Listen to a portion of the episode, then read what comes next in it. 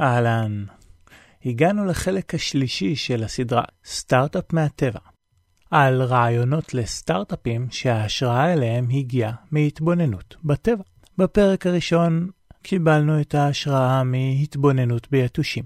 אחר כך עברנו להתבונן בסרטנים, והיום נדבר על התבוננות בתהליך הכללי שהביא להיווצרות של היתושים והסרטנים, וכמובן שאר המינים, סטארט-אפים בהשראת תורת האבולוציה.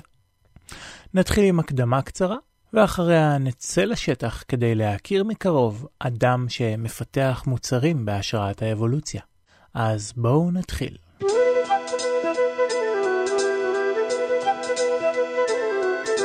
אתם מאזינים לפה ושם בארץ ישראל. יוצר ומגיש יפתח מזור.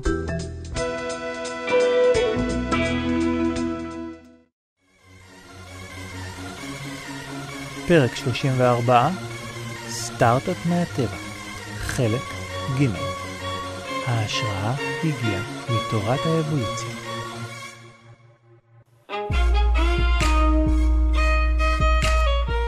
מה ההבדל היסודי בין חי לבין דומם? האם זה בסוג החומר ממנו אנחנו, נציגי היצורים החיים בפרק הזה, עשויים? ממש לא. הרי כל החומרים שקיימים בנו, קיימים גם בדומם, כמו שהסופר המקראי כבר ידע לומר, כי עפר אתה ואל עפר תשוב. אם כך, מה בכל זאת ההבדל המהותי בין חי לבין דומם? בין צמח לבין אבן גיר? בין אדם לבין אבן גיר? לפני שאנחנו הופכים למצבה בבית קברות. לפי התפיסה המכניסטית, שראשיתה במאה ה-17, אין איזו תכונה מהותית שמבדילה בין חי לדומם, וזה כמובן בא בניגוד לתפיסה שרווחה עד אז. הנחת היסוד של המכניסטים היא שהיצור החי הוא בסך הכל מקרה פרטי של עולם החומר. המכניסטים השוו את החיים למכונה, מכאן גם שמם, שכל חלק שלה מפעיל חלק אחר.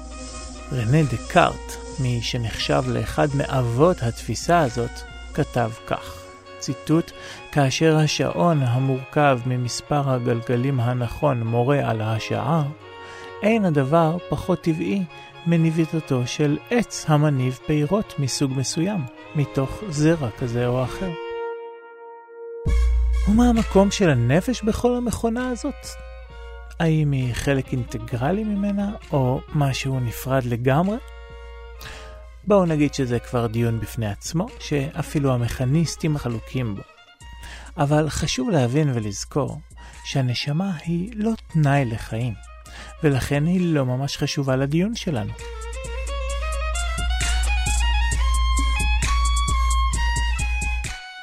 הרי מהי היחידה הבסיסית שלה אנו קוראים חיים? התא כמובן. יכולה להיות גם קבוצה של תאים שמקיימים ביניהם יחסי גומלין. אבל בטח לא נשמה, וכראיה, רוב היצורים החיים על פני כדור הארץ מסתדרים יפה מאוד בלעדיה. צמחים, חיידקים, פטריות, אצות, פרוטוזואה ועוד ועוד ועוד. ועד כמה שזה נשמע מוזר, אפילו אנחנו לא מוכרחים אותה. במקרה של מוות מוחי למשל, אפשר להחזיק את הגוף עוד שנים רבות חי ופועם, בתנאי שמחליפים את הנשמה במכונת הנשמה. אז כמו שאמרתי, ברמה הביולוגית, התא הוא הדבר החי, והנפש, או הנשמה, אם תרצו, היא בסך הכל מערכת תומכת שנועדה לקיים תאים שאיבדו את היכולת להסתדר לבד בשלולית. גם כיום, כ-300 שנה אחרי דקארט, הרעיון המכניסטי הוא העומד בבסיס הדוגמה המרכזית של הביולוגיה, והיא הולכת כך. הוראות ההפעלה לחיים כתובות על גבי רצף ה-DNA. הוא משועתק ל-RNA שמתורגם לחלבון. החלבונים הן היחידות הפונקציונליות המאפשרות את החיים. אחרי שהסכמנו כמעט על הכל, נמשיך הלאה עם הרעיון המכניסטי של חי שווה מכונה ונשאל, מה מייחד מכונה מחומר דומם? נאמר שעון מתכת לעומת ערימה קטנה של מתכות. אני חושב שכולכם כבר מרגישים את התשובה המדגדגת בגרון, אבל תרשו לי לעזור לכם לנסח אותה החוצה. ההבדל היחידי בין השניים הוא רמת הארגון שלהם. מתכנן מכונת השעון בחר לארגן אותה כך שאם נכניס לסביבה של האנרגיה, תלכיד המתכות יוכל לבצע פעולה מוגדרת מראש. וכל זה כמובן לא חל על סתם ערימה של מתכות. כל זה לא היה מתאפשר ללא יכולת המצאה, יכולת תכנון, שרטוט, וכמובן, יכולת הוצאה לפועל, זאת אומרת, בנייה. ומי הגה ותכנן וביצע את השעון המופלא הזה? כמובן, האדם. אבל כאן נשאלת השאלה, מי המציא, חשב, תכנן והוציא לפועל את המכונה הכל כך מורכבת הזאת, שלה אנו קוראים חיים? לדקארט ושאר חבריו המדענים מאותם ימים רחוקים, זה היה ברור לגמרי. המהנדס של אותה מכונה היה לא אחר מאשר אלוהים.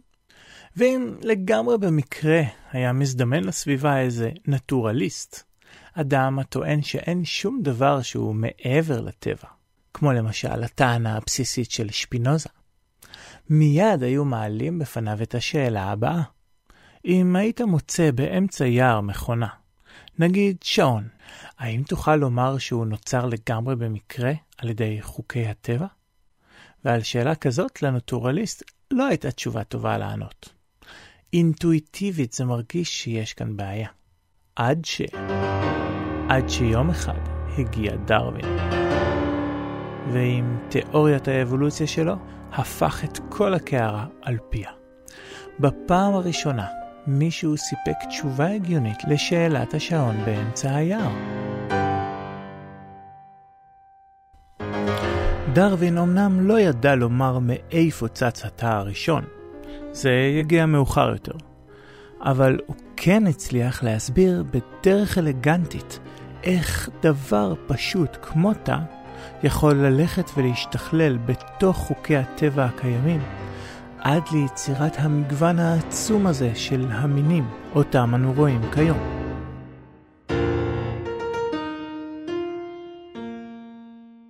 לדידו, דווקא המקריות היא זו שיוצרת מורכבות.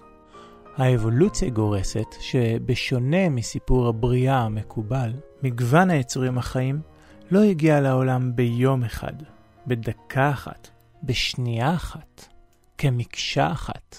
הכל התחיל מתא אחד פשוט, בודד, באמצע שלולית, שכתוצאה ממוטציות אקראיות על גבי הרצף התורשתי שלו, הלך והשתכלל לאורך מיליוני שנים, ללא יד מכוונת, רק באמצעות כוחות הטבע, על פי עקרון הברירה הטבעית, עד שקיבלנו את המגוון האדיר של היצורים אותם אנו רואים כיום, שגם הם לא שוקטים על שמריהם וממשיכים כל הזמן להתפתח.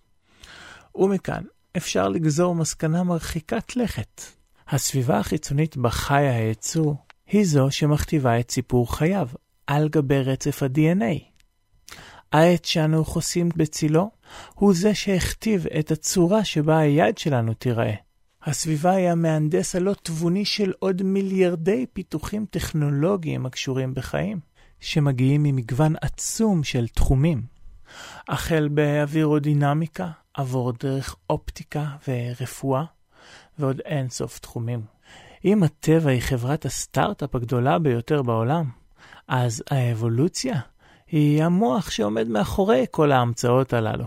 ואילו רק היינו יודעים לנצל את המהנדס הזה, לפנות אליו, כדי שיוכל לעזור לנו בפיתוחים שלנו, זה היה יכול להיות יותר ממדהים, אבל עלייה וקוץ בה. פירוש המילה אבולוציה הוא התפתחות, evolution, בעוד שבחברות סטארט-אפ גולת הכותרת היא פיתוח. פיתוח והתפתחות הן שתי מילים מאוד קרובות, אבל שונות במהות שלהן. פיתוח הוא פרי חשיבה ויצירה של מישהו, בעוד שהתפתחות מתרחשת באופן ספונטני, ללא כוונת מכוון. הרי גם האבולוציה טוענת שליצורים החיים של הטבע אין תכלית, הם פשוט התפתחו. אז איך אפשר לדעתכם למזג בין השניים? לפתח משהו באמצעות התפתחות. בשביל זה תצטרכו לחכות בסבלנות עד שנצא לשטח, לסיור שלנו. אבל מה שחשוב שתדעו, שכבר אלפי חוקרים ברחבי העולם ממנים את האבולוציה להיות ראש צוות ה-R&D במעבדות המחקר שלהם. ובהשראת האבולוציה ובאמצעותה מפתחים לנו אין ספור מוצרים חדשים ומהפכניים, ולא רק בתחום הביולוגיה. Evolutionary Algorithm הוא ענף במחשבים לכתיבה ושכלול קוד תוכנה על פי מודל האבולוציה. יש להם אפילו תחרות שנתית של חישוב אבולוציוני. המשתתפים בתחרות נדרשים להציג אלגוריתמים שתוכננו על סמך עקרונות אבולוציוניים ולהוכיח כי הם מוצלחים יותר במשימתם מבני אדם. פרופסור משה זיפר מאוניברסיטת בן גוריון הוא שיאן הזכיות שם.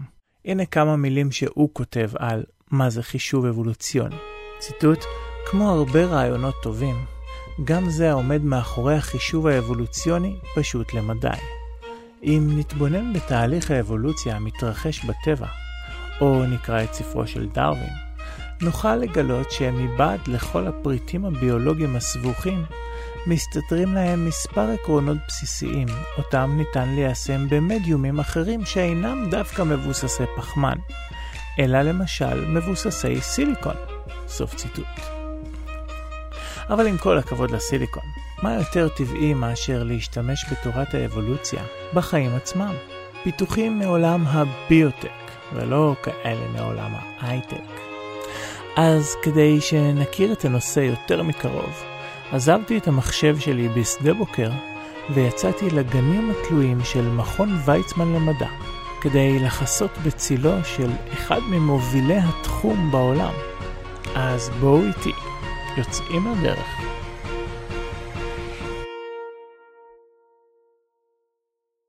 שמי דן טוביק, אני חוקר במכון וייסמן, במחלקה לכימיה ביולוגית. דן, אני יודע שאתה עובד במעבדה שלך בכל מיני נושאים, ואחד מהם, ההשראה אליו הגיעה מהמודלים של האבולוציה. והייתי רוצה שתספר על מה אתה עובד ואיך זה קשור לאבולוציה. אז הרקע שלי הוא בעצם שבשלב די מוקדם, אפילו בתואר ראשון, הבנתי שאנזימים מעניינים אותי.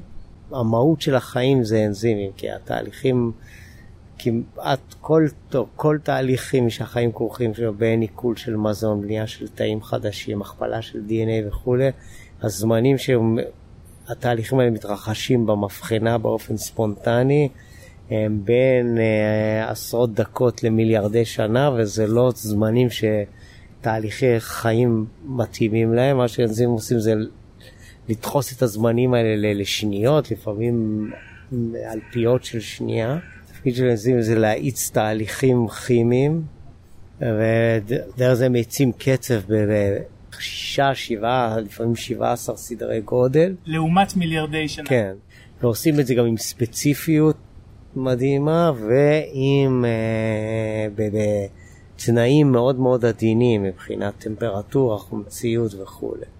מה שבתעשייה הכימית כמובן, או בתהליכים כימיים, אפילו על באקזוז של האוטו שלנו, יש, יש קטליזטורים, יש מאיצים, נגיד הממיר הקטליטי שיש ברבוני, לא אבל הם צריכים זה. לעשות, הם לא יעילים כמו אנזים, הם צריכים לעשות את זה בטמפרטורה של מאות מעלות, בלחצים גבוהים, ואין להם את ה...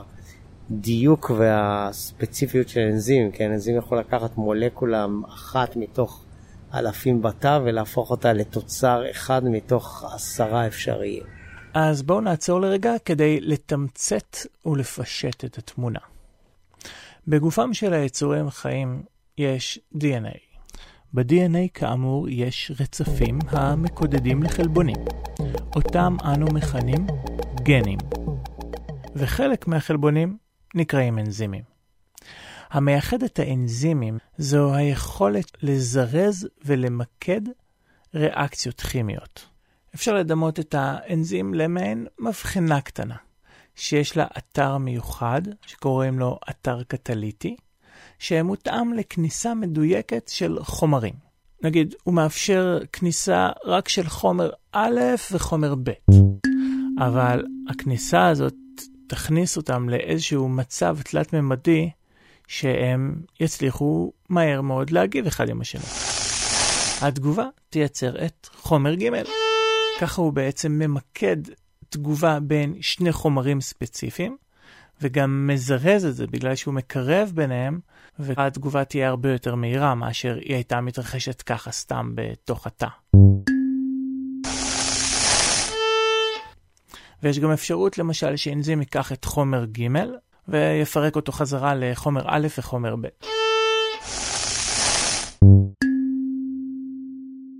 זה האלף-בית של אנזימים אם תרצו. יש בטבע רפרוטואר מאוד מעניין ועצום של אנזימים, אבל הוא בשביל להתקיל בעיות שהטבע נתקל בהן, ולא בשביל לפתור בהכרח את הבעיות שלנו. אז מהר מאוד אני התעניינתי בהנדסת אנזימים, כלומר לבנות אנזימים חדשים כדרך גם טכנולוגית, להנדס אנזימים לפתור כל מיני בעיות אה, סביבתיות, תעשייתיות, רפואיות. והצד השני זה שזה בעצם דרך לבחון כמה אנחנו לעומק, אנחנו מבינים איך אנזימים עובדים. בוא נגיד, הראייה הנאיבית הראשונית, נגיד שהתחלתי בדוקטורט שלי, אמרה, טוב, אנחנו מבינים נגיד מספיק איך אנזימים עובדים, ואנחנו מבינים מספיק איך חלבונים בנויים, איך רצף DNA מתרגם לרצף חלבון, אז סבבה, בואו בוא נלך למעבדה וניקח אנזימים קיימים ונשנה את הרצף שלהם, ודרך נשנה את הפונקציה שלהם. וזה פחות או יותר נכשל, כלומר, אפשר לדבר על זה, אבל uh, היום יש לנו אמצעים לעשות את זה בעזרת מחשב גם, ותכנון מוחשב של חלבונים, אבל גם זה לא עובד מי יודע מה. העניין הוא באנזימים, א', שאנחנו גם לא לגמרי מבינים איך הם עושים את זה, והדבר השני זה שיש רמה של תובנה של להסביר, טוב, תיתן לי עכשיו, אני לא יודע, מחשב או שעון או אנזים, ואני אסביר לך איך הוא עובד, לבין אם אנחנו מסוגלים לבנות מחשב או אנזים מאפס. ובעצם היכולת לבנות דברים, להנדס דברים, היא בעצם המבחן, נגיד, הכי מחמיר ל- ל- לרמת ההבנה שלנו, כן? כי יש הבדל בין לתאר איך משהו עובד לבין להבין ברמה שאתה יכול לבנות אותו. אז אנחנו לא לגמרי מבינים עד הסוף איך אנזימים עובדים, ולכן אנחנו לא מסוגלים לבנות בעצמנו אנזים מאוד יעיל. אבל מה שאנחנו כן מבינים זה את הדרך שבה הם נוצרים בטבע. אוקיי, דן, סליחה שהפרעתי, אתה יכול להמשיך. ואז התחיל להתפתח שטח או רעיון של להגיד, תש... בואו נס... אנחנו לא יודעים להנדס את זה כמו שמהנדס יעשה, בצורה רציונלית. בואו נעשה את זה כמו שאבולוציה עושה, כלומר בואו ניקח חלבון קיים, נזרע בו שינויים באופן אקראי לחלוטין, כמו שקורה באבולוציה, מוטציות הן לא מכוונות במיקום, באופי שלהם וכולי. עכשיו נקבל אוסף שלם של מוטנטים, כן, או וריאנטים על, על רצף נתון, כמו שיש באוכלוסייה נניח אה, של חיידקים או שמרים או בני אדם, ואז נפעיל סלקציה שתברור מתוך האוסף הזה את אותן מוטציות שהן מאפשרות בעצם שינוי, את, את השינוי הפונקציונלי הנדרש בחלבון, שמעניקות לו את הפונקציה החדשה שבה מעוניינים. אה, אה, אה, דן, קצת הגזמת הפעם. בכל זאת, הרוב המכריע של החבר'ה שמאזינים לי עכשיו נמצא ברכב, בפקק. וקשה להתרכז בנושאים שקשורים לזירוז כשאתה מרגיש תקוע. אז בשביל שלא תצטרכו להריץ אחורה, תנו לי רגע לחזור במילים יותר פשוטות על מה שדן כרגע הסביר. מהנדס, כשהוא מהנדס, יש לו תכלית. הוא פועל בצורה רציונלית כדי להשיג מטרה מוגדרת מראש. כמו שכבר אמרתי, לאבולוציה אין תכלית. מה שמתפתח, זה מה שמתפתח. לכן, לאנשים כמו דן, יש בעיה. הם רוצים להגיע למשהו מוגדר מראש. במקרה הזה המטרה היא לייצר סופר אנזים שיזרז תהליך כימי מאוד מסוים, שעוד מעט דן ירחיב עליו יותר. אז איך אפשר להכניס תכלית לאבולוציה? זוכרים את העיקרון של המתאים שורד? מתאים למה? מתאים לסביבת הגידול כמובן. לכן, המפתח ליצירת תכלית באבולוציה הוא היכולת לשלוט בסביבת הגידול, וכך רק מה שמתאים לנו ישרוד. וכדי לזרז את התהליך האבולוציוני, דן יוצר במעבדה שלו באופן יזום מיליוני שגיאות שונות על רצף ה-DNA שמקודד לאנזים. כל שגיאה כזאת על גבי ה-DNA משנה בסופו של דבר את החלבון. לשינוי הזה יכולות להיות שלוש תוצאות אפשריות. או שהוא לא ישפיע בכלל, או שהוא ישפיע לרעה, או שהוא ישפיע לטובה. שלוש התוצאות הללו הן כאמור ביחס לסביבה בה היצור נמצא. טוב שווה לשרוד בתנאי הסביבה, רע שווה להיכחד באותם תנאים. דרך אגב, לא במקרה, אותן משמעויות של טוב ורע הן הבסיס של כל המערכת הרגשית שלנו, אבל זה כבר מסיפור אחר. אם כך, המפתח ליצירת מוצר ספציפי באמצעות אבולוציה הוא עיצוב הסביבה ויצירת כמות אדירה של וריאציות למוצר אותו אנחנו מנסים לפתח. רק הווריאציה הטובה ביותר תשרוד. אז עכשיו בואו נאזין לקטע הזה שוב, ואני מקווה שזה יהיה הרבה יותר ברור. ואז התחיל להתפתח שטח או רעיון של להגיד, אנחנו לא יודעים להנדס את זה כמו שמהנדס יעשה, בצורה רציונלית.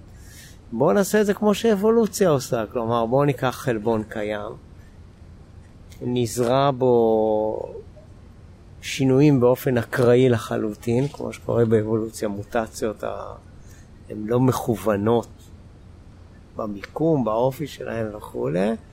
עכשיו נקבל אוסף שלם של מוטנטים, כן, או וריאנטים על, על רצף נתון, כמו שיש באוכלוסייה נניח אה, של חיידקים או שמרים או בני אדם, ואז נפעיל סלקציה שתברור מתוך האוסף הזה את אותן מוטציות שהן מאפשרות בעצם שינוי, את, השינוי הפונקציונלי הנדרש בחלבון, שמעניקות לו את הפונקציה החדשה שבה מעוניינים.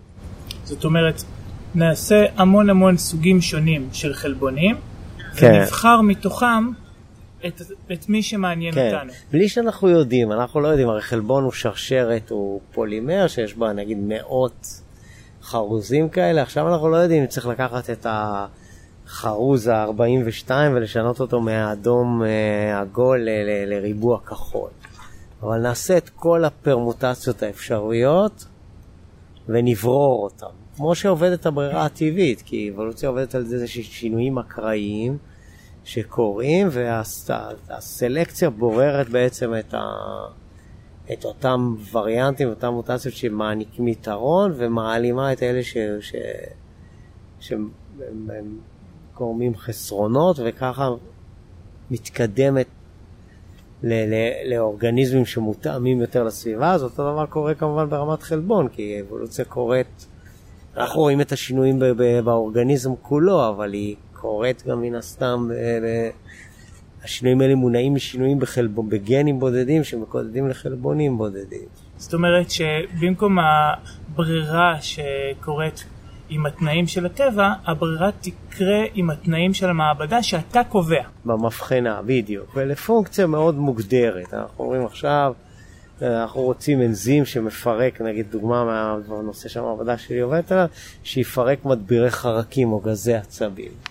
עכשיו אני אעשה אוסף שלם של וריאציות על חלבון קיים, יש לי איזושהי דרך למיין, ואני אברור את אלה שמפרקות את גז העצבים, וזרוק לפח את מה שלא, וככה אני אתקדם ואני אצבור שינויים הדרגתיים וישפר יותר ויותר את החלבון. וזה נקרא? זה נקרא אבולוציה במבחנה. זה נקרא אבולוציה בטבע וגם אבולוציה במבחנה. לא, בטבע אין מבחנות. אה, כן, לא, אני אומר, בטבע זה בדיוק באותו צורה, רק שכל חלבון נישא על ידי אורגניזם, אז אם כן. החלבון מעניק יתרון, אז גם האורגניזם והגנים שלו שורדים. אה, מה בפועל אה, קיבלתם? האם יש לכם אה, אנזימים משופרים שעמדו בתנא- בתנאים שרציתם? אז בפועל קרו שני דברים. אחד זה שבאמת היום נגיד אנחנו יכולים לפתח, להנדס במרכאות, כי זה לא פעולה הנדסית, כן? כי מהנדס לא רוצה לנסות אלף דברים שאחד אולי יעבוד, כן? הוא רוצה לשרטט משהו אחד שעובד. אז אנחנו מהנדסים במרכאות אנזים בצורה הזאתי, ו... אם אני חושב תוצאות די מרשימות. יכול לתת דוגמאות? אז למשל השטח ש... המסוים שבו אנחנו פועלים זה ל... להנדס אנזימים לפרק מדבירי חרקים וגזי עצבים. זה חומרים באופן כללי, נגיד, במדבירי חרקים אולי יש חריגים, אבל באופן כללי זה חומרים שלא נחשפו למזלנו לסביבה, נגיד גזי עצבים, דוגמה טובה, אז אין, לא, לא נוצרו אנזימים שמפרקים אותם. טבע לא יצר למיטב ידיעתנו אנזימים שמפרקים אותם. מה שאנחנו כן יודעים שיש אנזימים טבעיים שיכולים לפרק אותם, כי יש להם דמיון נגיד מסוים לכימיה שהאנזים הזה עושה, אבל הם עושים את זה ביעילות מאוד מאוד נמוכה. אז אה, נניח אה, גזי עצבים שאנחנו פיתחנו עברם אנזימים, הם חייבים, בשביל שהם יעניקו הנגנה בגוף כנגד חשיפה, הם uh, צריכים להגיע לסף מהירות מסוים. כי המהירות. הפעולה של גזי עצבים היא גבוהה, האנזים צריך להתחרות בזה, כלומר לפרק אותם לפני שהם... משפיע. ואז האנזימים, נגיד, שאנשים בודדו ותיארו שיכולים לפרק, הם היו, נגיד, בין עשרת אלפים למאה אלף איטיים ממה שצריך. זאת אומרת, היה צריך לשפר אותם פי עשרת אלפים, פי מאה אלף, וגם לשנות את הספציפיות שלהם, ועוד כל מיני, וגם את היציבות שלהם, היו אנזימים לא יציבים. את כל הדברים האלה הצלחנו לעשות בעזרת אבולוציה במבחנה. כלומר, לקחת נגיד אנזים אנושי, שהוא בכלל נמצא על ה-HDL, על הכולסטרול הטוב, יש לו תפקידים אחרים לגמרי, ובמקרה יש לו איזה חלטורה כזאת של לפרק זרחנים אורגניים שגזי עצבים שייכים אליהם, אבל היה צריך, א', האנזים ההומני מאוד לא יציב, היה צריך uh, לעשות לו, כלומר, בתהליך כזה שאבולוציוני גרמנו לו להשתנות ולהתאים את עצמו לתנאי יציבות שצריך uh, למעבדה ונניח לתרופה בעתיד, והיה צריך לשפר את הפעילות הקטליטית שלו פי עשרת אלפים או פי מאה אלף אפילו, ואת זה עשינו בעזרת התהליכים האלה ש- שתיארת, של אבולוציה במבחנה, והתוצאה זה שאתה מגיע לאנזים שהוא מספיק מהיר, שאם הוא חיות נגיד שמקבלות את האנזים, יכולות להיחשף למנות מאוד מאוד גבוהות של גזי עצבים, ו- ולא קורה כלום, כי האנזים מספיק מהיר שהוא מפרק את זה בדם לפני שהגז העצבים מגיע למערכת העצבים ולמוח. וזה בהזרקה? מעניין סתם. אה. כן. כמו אטרופין כזה. אה, זה לא כמו הטרופין, כי... באמת, יש לנו גם כרגע שעכשיו אפשר לתת אותם אחרי חשיפה.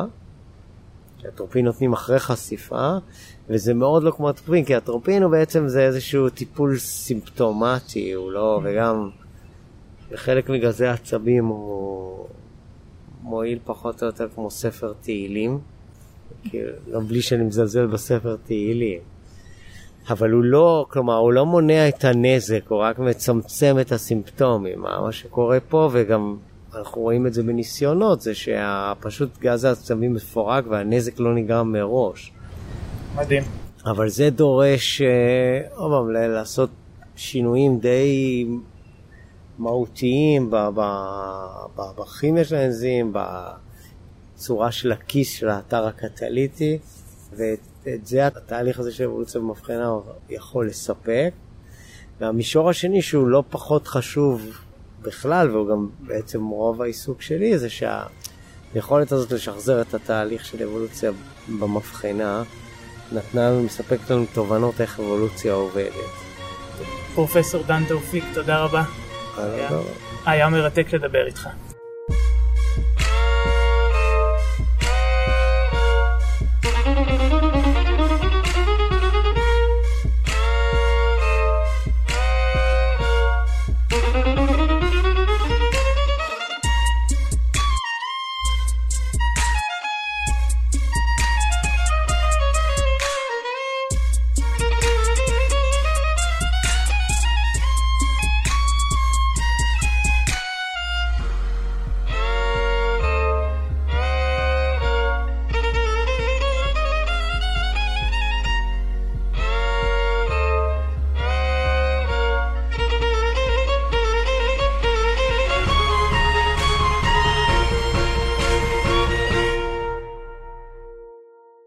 עד כאן הפרק על אבולוציה וטכנולוגיה.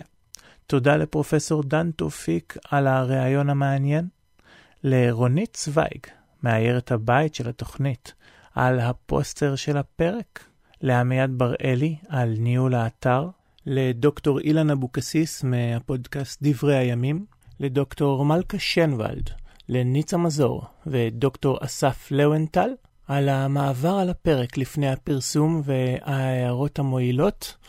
והנה עוד פעם הזדמנות להודות לכל מי שתרם וממשיך לתרום לתוכנית. זה באמת מחמם את הלב, ומאוד עוזר. אתם הופכים להיות שותפים בפועל לעשייה. דרך אגב, לא סיפרתי לכם, אבל גם אני בעבודה שלי מפתח מוצרים באמצעות אבולוציה. במקרה שלי זה זנים חדשים של ירקות ופירות. בעתיד ארחיב על זה יותר. ולקראת סיום, הפינה הסירוגית שלנו, עולם הפודקאסט. והפעם, עשרות פודקאסטים חדשים שקמו לאחרונה בישראל. אני לא יודע אם שמתם לב, אבל למרות כל הוויכוחים על כן יהיה תאגיד או לא יהיה תאגיד שידור ציבורי, דה פקטו התאגיד כבר כאן, ועימו בשורה תרבותית חדשה לישראל. עשרות פודקאסטים חדשים בחסות גוף תקשורת רשמי.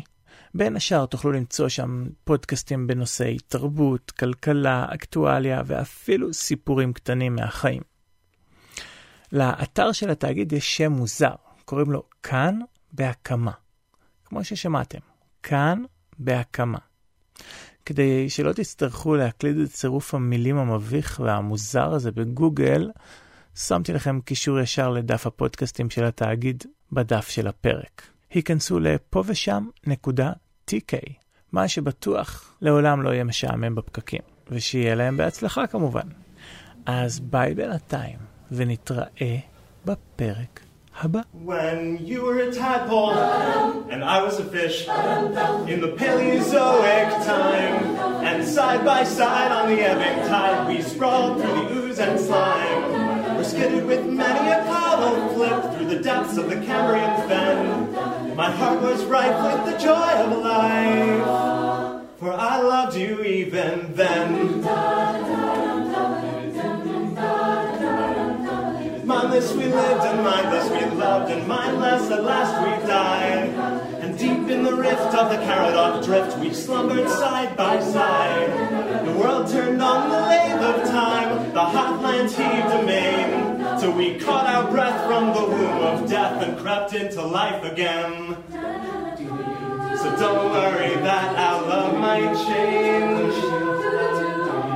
For the future's beginning to look quite strange.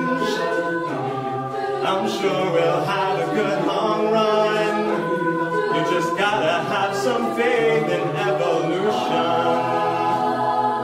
We were amphibians, scaled and tailed, and drab as a dead man's hand. We coiled at ease neath the dripping trees and trailed through the mud and sand. Croaking and blind with our three-clawed feet, writing a language dumb. Never a spark in the empty dark to hint at the life to come. And light and swift through the jungle trees, we swung in our airy flights and breathed in the balms of the fronded palms in the hush of the moonless nights. And oh, what beautiful years were these when our hearts hung each to each, when life was filled and our senses thrilled at the first faint dawn of speech.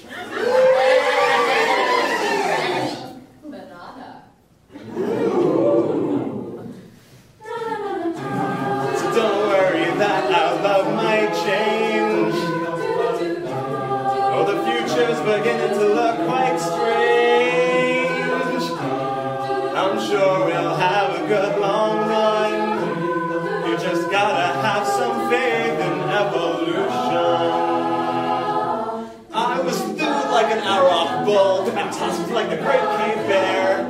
And you, my sweet, from head to feet, were gowned in your glorious hair. I flaked a flint to a cutting edge, shaped it with brutish craft. I broke a shank from the woodland dank and fitted it head to haft. Then I hid me close to the reedy tarn where the mammoth came to drink. Through brawn and bone I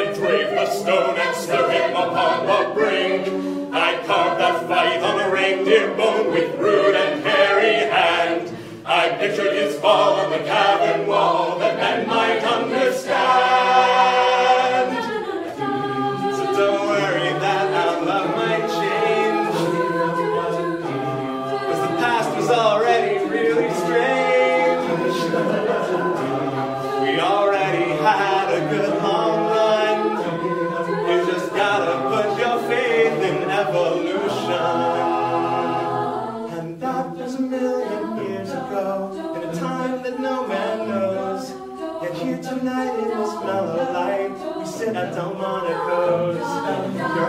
deep as the Devon Springs, your hair is